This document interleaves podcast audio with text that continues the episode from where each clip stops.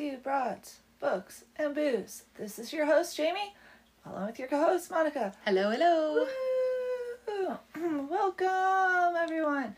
So, last month I did notice that there were bits where there was no sound, and I really apologize for that. And I'm not going to go back and try to cut all those pieces out because the uh, app that I use for editing is actually kind of difficult to piece together all those. So we're just going to leave it as is, and I'm sorry about that. But I'm trying something new, and I'm going to hopefully monitor what's going on and make sure I see sound waves happening on the app. This month's book, Monica picked out. You want to tell us about the book, Monica? Yes, it is called Happiness is the Way, and it's by Dr. Wayne Dyer. And so, an overview of the book. So, I normally really like this type of book. Um, Wayne Dyer is a self help author, motivational speaker. His first book sold millions of, 100 million copies to date. He was a professor of counseling and psychology and had his own practice. And he's an Hay, a Hay House author and speaker, which, if anyone who is in the new age self help field, Hay House is a big deal. They have conferences and speakers come, and very well known and vetted um, authors that they have. Um, I did note that Happiness is the Way was published after he passed away.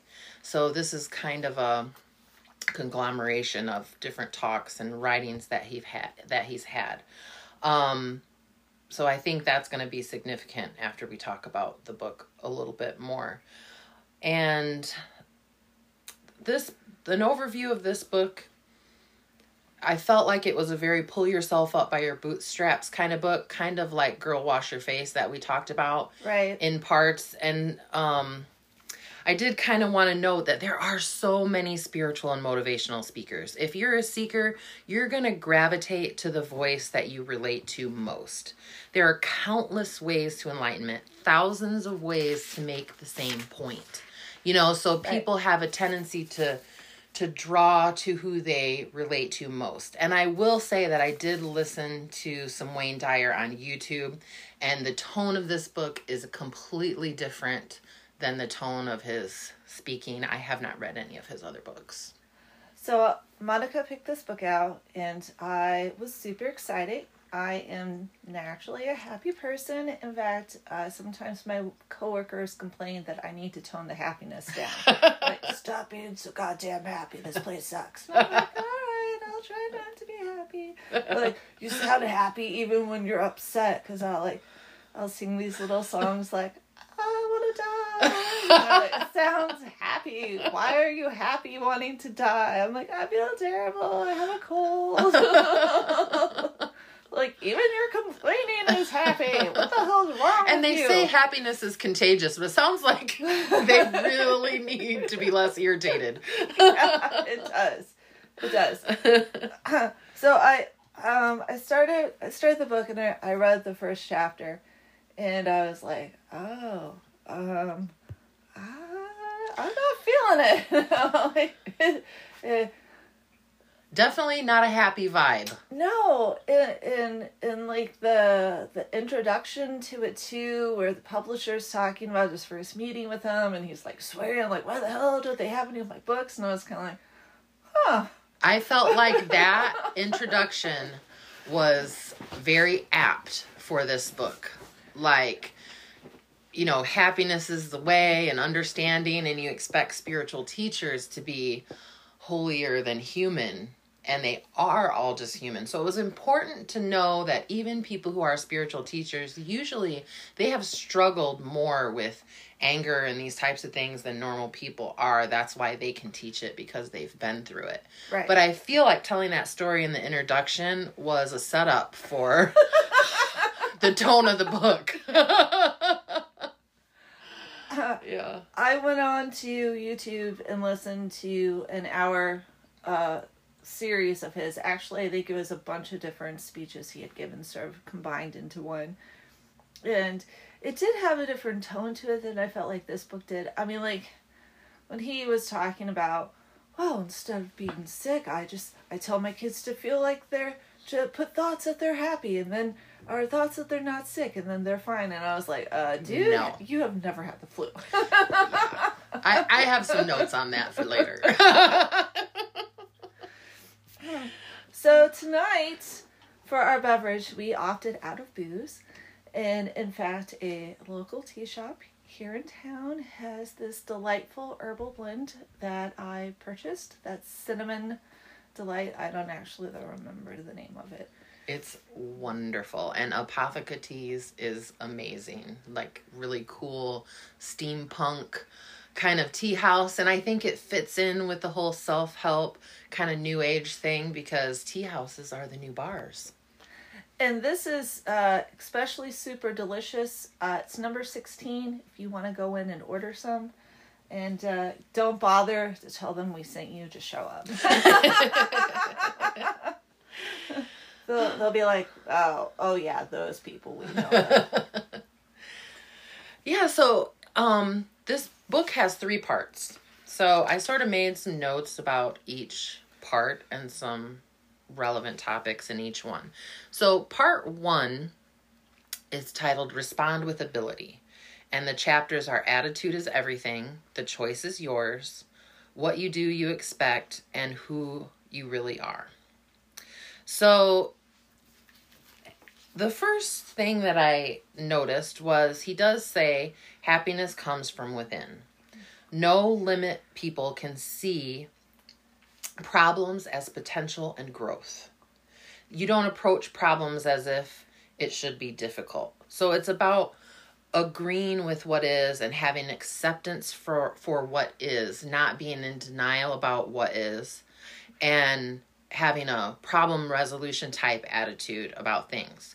And I do agree with that. I do think that it's harder to do in the heat of the moment. It is a practice. right. That's not something that you can just say, oh, you know, I'm going to see all my problems as potential from now on.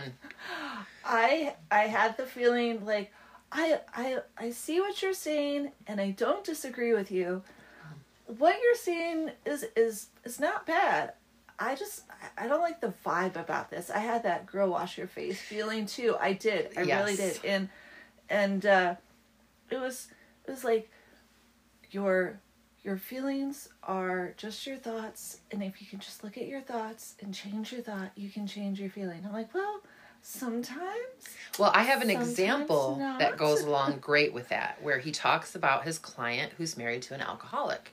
Okay. And she's complaining about, you know, he slurs his words and, you know, he doesn't go to work or blah, blah, blah. He does Right, all these right. things. And, and he's like, well, he's doing all the things alcoholics do. So he's not the crazy person. You're the crazy person because you're putting up with it.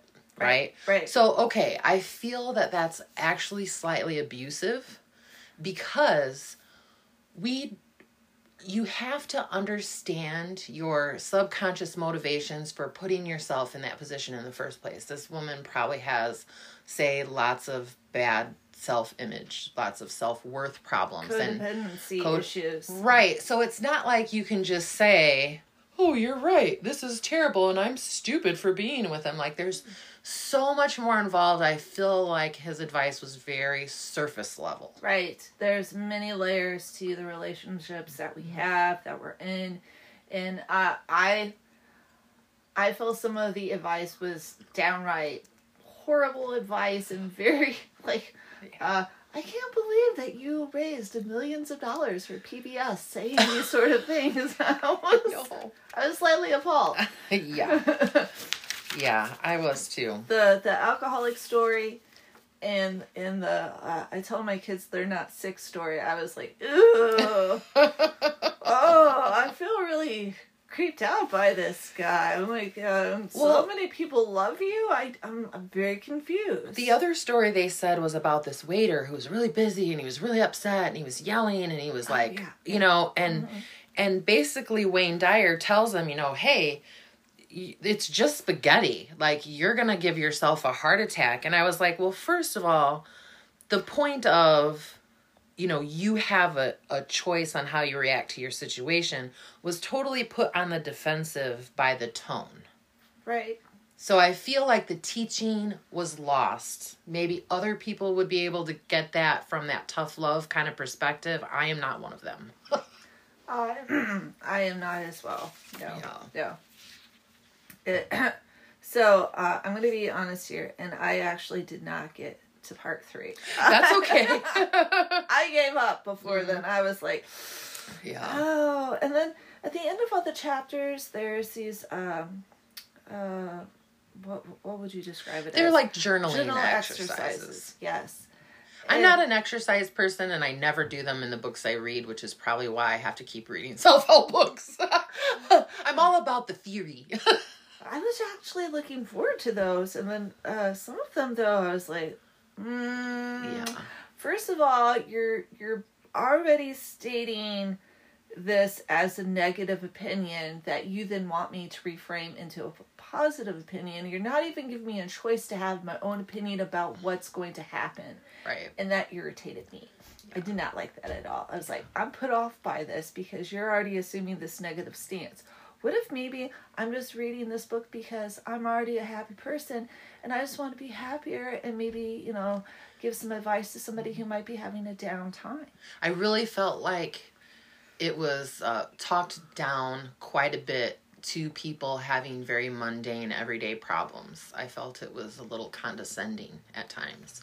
But there was one part in Pod 1 that I did like, which is not an original idea, um, but I felt it was important to bring up, where he said you have to realize that you're not your name, you're not your body, you're not your mind, you're not your job.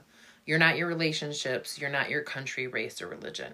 And that I do feel is important. Getting to your true self, you have to get in touch with those things that you are, not those things that you're defined by. So that was one good positive point in part one that I encountered. I did I did um read that bit and then I was like, okay, so then then who am I? Because, you know, he Ah, talks about That's you're- the question. You're not you're not your choices, you're not your actions, you're not your past mistakes. I'm like, well then who the hell am I? well, and I'm actually reading a book by Deepak right now, which is about being metahuman, and it's the whole entire book is about this. It is an amazing book. For everything I didn't like about this book, I loved this book, and it really talks with getting in touch with your humanness and your feelings and those parts of yourselves that um, are undefinable, and it's amazing read. So I think maybe that had more significance to me because I am reading that book currently. So Hmm, I I read uh Boundaries and I can't remember who it was by right before I started this book. And I loved Boundaries so much and uh, I found it really insightful and it was it just sort of touched my heart and then I started this one and I was like Ugh. yeah, yeah, I know. Um, and I, I, I don't know if that was part of why I had such a ugh, bad taste from it. Um, oh, I'm looking up. It was Henry Cloud who wrote Boundaries. Maybe we'll do that one next month. Dr. Henry Cloud and Dr. John Townsend. If you have Amazon Prime, I have it for free. it's Yeah, for free. You can borrow it. So it's it's not very long, and uh, I don't know. I thought it was really it was about taking control of your life. So Monica and I are obviously addicted to self help books, and it is January where people start thinking about New Year's resolutions and things they want to do and things that uh, to, improve themselves. So we thought this would be a great book for those sorts of ideas, and unfortunately, we're disappointed. yeah. Part two talks about true success. Your inner, inner signals, whether you're a yay sayer or a naysayer, models of enlightenment, and leading with love. So, one of the parts about being a yay sayer, his example is you can be a one bagger or a two bagger. Talking about you can be at the grocery store and like you have a bagger who like can't keep up with a cashier and she has to help, or you can have a bagger who like is bagging for two or three cashiers at the same time, and it's all about your internal motivation, right? About wanting to be good and be a better person. But I really feel like he makes at times um like a fantasy connection to being a hard worker and being successful because I would very much consider myself a two bagger person. I always go above and beyond just because, not because I feel like I have to. Other people obviously don't. It might be a little bit of my codependence, worried about being in trouble, but I always feel like I try and do a good job, and that definitely does not go hand in hand with success. And a lot of times it goes hand in hand with being taken advantage of. I do not like his sort of uh, dichotomies where he says you're either this or you're that. They're like Mm-hmm. the no limit person versus the limit person, the yes sayer or the no sayer. I was like, dude, there people are way more complicated than that. I am Yes. I'm already unhinged by this already. you know, and it could be because we have read so much self help. I mean, maybe this would be more helpful for people who aren't as knowledgeable on this topic and are just starting to get into these concepts. Because I feel like sometimes those cut and dry concepts are easier way to ease yourself into these sorts of things. So we it just might not we might be the wrong audience for this book. It's possible. yeah. he- so um, Dr. Dyer died in 2015 is what I had read, and he had wrote, I don't know, like 30 books, and he started in the late 70s. So perhaps if you started off back in the 70s and you hadn't read like every book Brene Brown has ever written, you wouldn't know. you wouldn't know, and you would think, oh, this is this is good stuff. Yeah. One thing I did like that he said was that it's never too late for a happy childhood. And I couldn't help but think of you who on your 44th birthday had it was 44, right? 42nd. 42nd. Oh, sorry. I don't know the meaning of the universe. How is that possible? 42nd birthday having a, you know, the meaning to the universe roller skating party.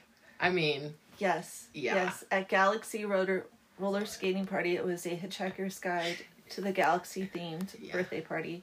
Yes, exactly. I had never had a roller skating birthday party before. and that was his whole point is you know don't be sad about not having a roller skating party or not going to an amusement park like you can still access that childhood happiness at any time so i was like yeah that's a good point I i did. agree with that I did read that, and I and I was like, oh, you know what? That that's Mm. true. You know, you you can't do things like stuff that you missed out on.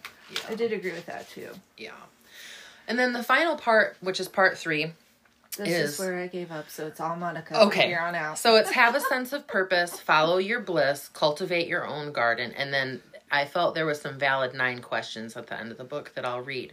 So there were some good points in here, like do what has meaning for you, not following rules and expectations. And I feel like that's good advice. We're told, you know, graduate, get a job, get married, have kids.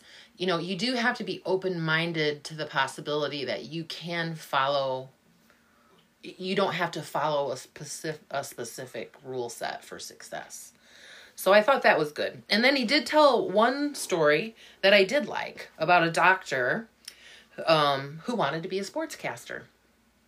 And Wayne Dyer asked him, Well, why on earth would you keep doing a job that you don't like if you could do a job that you like? Obviously, money wasn't an issue as far as changing careers. He had money and a little bit of stability and some freedom in that. And um, I found that interesting because I think most of the time we do get stuck in our routine and what's expected of us, and we don't question whether we could change. So I thought that was good advice and actually the one good anecdote in the entire book. and then and the other point there was two other points in here. One was about if you can't change what you do, you do have the choice to change the attitude about what you do. Oh, very much so. Right. Yes. So I have two examples for that. One, I hate doing dishes so much that I would rather just break all my dishes than do them. but You live with paper plates. and I then I feel guilty about the dang environment. So either way, I'm not happy. But you know, I've tried the Zen practice of being in the moment and you concentrate on the soap bubbles and the feel of the warm water and and and your choice, okay, well I do have a choice. I cannot do the dishes and then I won't have any clean dishes. Or I choose to do the dishes because um, it makes me happy to have a clean k- kitchen. So it's not, I don't have to do the dishes. It's, I'm choosing to do the dishes because the alternative is not as good.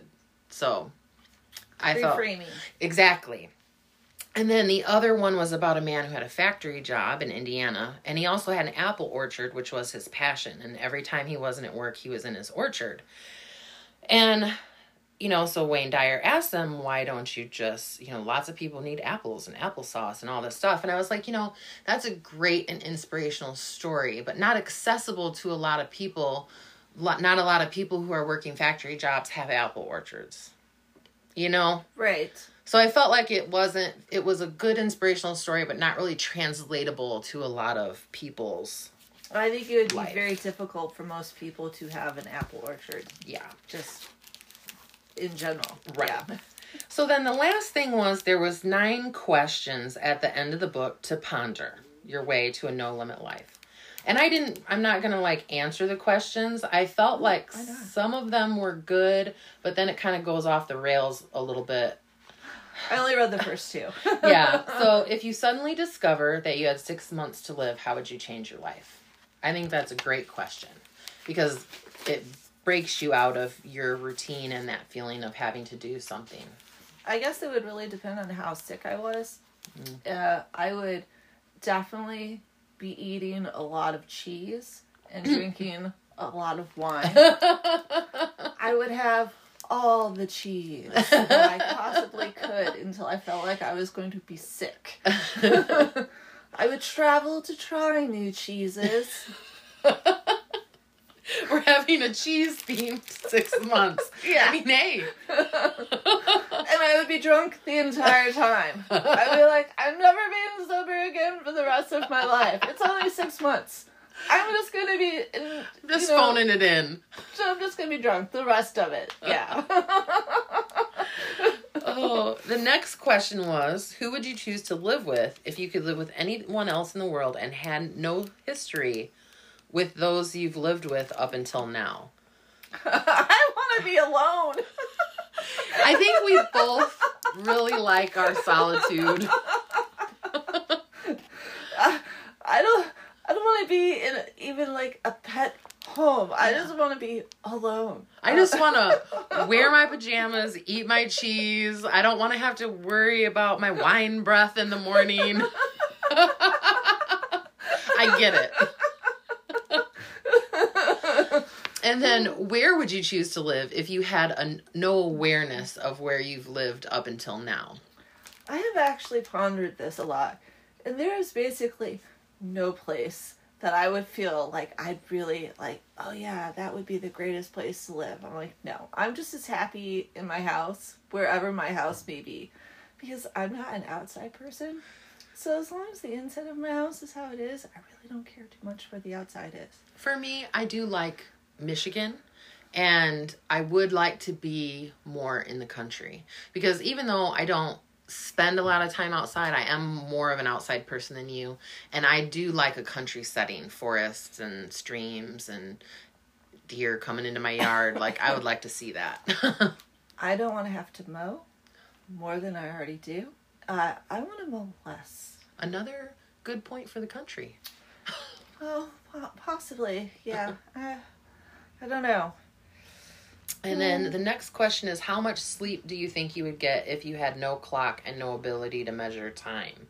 So, oh, that Like reminds me. 15 hours a day. Yeah, he's talking about how, you know, you just have to tell yourself you're not tired. And then we talked about how his kids were sick, and he said, I wanted to come back to that point and I skipped it, where he said, You don't want to reward your kids for being sick. Right. Yeah. And I was like, you know, let's, there's a couple different ways we can go with that, but, you know, if they're sick and they need comfort, whether or not you believe that your thoughts create your reality, you're, you know, you can think yourself out of being sick. There is a lot of power to the mind about healing. Definitely there is. Placebo effects proven. Yes. Exactly. But if you are manifesting an illness and you need that comfort, there are reasons behind why you need that comfort. And just dismissing them, I feel, is more dangerous than actually figuring out why you need that comfort. And I feel like giving the comfort was important. I felt that was like horrifying, horrifying thing to say. so interestingly how it this ask about this sleep question because i started this book mm, two days ago perhaps and it is called why we sleep by matthew walker Mm. and i am about halfway through the book i'm loving it it has all this data in it and all this analysis and why sleep is so important and why a lack of sleep causes a whole host of problems high blood pressure, loss of cognition, inability to remember and learn and find new things. It's just this huge spiral. And then if you don't get enough sleep, then you don't sleep as well. And then because you didn't sleep as well, you it's sort of like a, a downward cycle into bad health. So some people are just meant to sleep longer than others and i feel like i would only be awake like six hours a day if given the choice I'm gonna have to agree with you on that. I work nights, so I don't. I have a very good sleep cycle, and sleeping during the day isn't really that great. And I could really sleep twelve hours a day, honestly, more probably. oh. And then uh, a couple of the other questions, I'll I'll just sort of read through a, a few of them. Um, what, when, and how much would you eat if there was no such thing as meal times? I think we've touched on the whole cheese thing. Like I, I, the, We- I a get, lot Yeah, i would eat a lot Me too. And so we're talking about this in like he's putting a value judgment on. Oh, don't sleep as much, don't eat as much. Where you know right I think those things can bring joy to people, honestly. Um, what would you do if there was no such thing as money? Um, how old would you be if you didn't know how old you were? I think you'd be pretty young. I have no idea Yeah. What say, what kind of personality would you have if you were starting today? I mean, that's an impossible question. Like we are made up of our entire life. Like you can't you can't just say I want to be an outgoing person if you're not an outgoing person. It doesn't work that way. No I, i'm certainly going to just hole Yeah. up in my house forever Yeah, this is where the questions I felt started to go off the rails a little bit. And then the last question, which we talked about before, how would you describe yourself if you couldn't use any labels, which I feel is a great meditative meditative technique, um, even if you don't ever find the answers. So that was pretty much all I had prepared for the book. I was very disappointed. I really went into this book thinking that I would like it. I, I'm by no means saying that Dr. Wayne Dyer is not a valid teacher. I think he has inspired and helped millions, obviously. Um, I just wouldn't start with this book. I I went on to Goodreads and I was looking at the reviews, uh, and so many people loved this book on Goodreads. It had a really high uh, overall rating. I, I I don't remember what it was. It was like four point six, I know. four point eight or something like that. And there was one woman who was like, "This is absolute crap." I was like, "You are my hero." well, and it's funny because he, you know, Wayne Dyer speaks about making your own decisions and not going along with outside motivation. And I feel a lot of people probably liked it and believed it just because it was him, it was him without questioning. So I feel like that was an important step not to miss in this book. Good having a good reputation is great, but you still even have to question what you read, no matter who it is that's writing it. Ah, yes. Uh, so it was 4.4 out of 5 was the overall. And Emily's review from January 2nd of this year, uh, I actually, I think I gave it a thumbs up. I did. I liked it. Uh, Read it. It's funny. I liked it too. I couldn't make it past the third chapter of this absolute unmitigated garbage. How does it have such high reviews? Two question marks. I've never read anything by Dyer, and wow, was I expecting something different. I was expecting something warm and compassionate, gently motivating. Instead, I found him quite abrasive, very victim blaming, and hugely ego driven. All of this is true. Mm-hmm. okay, that was just mine. I shall continue reading.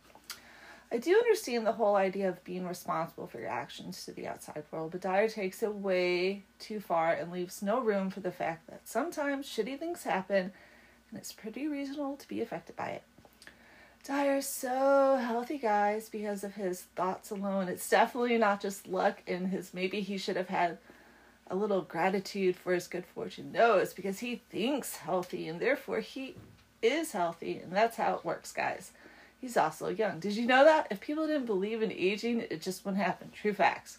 Hey, Dyer, I got news for you, buddy. You dead. I was like, oh, that might be too soon. That was the one part of the review I was like, eek. Funny how your amazing and superior thinking skills didn't get you out of that one in the end. bit that really lost me was when he said he would never accept when his children told him they felt sick and would tell them that they weren't sick and to get over it. Wow.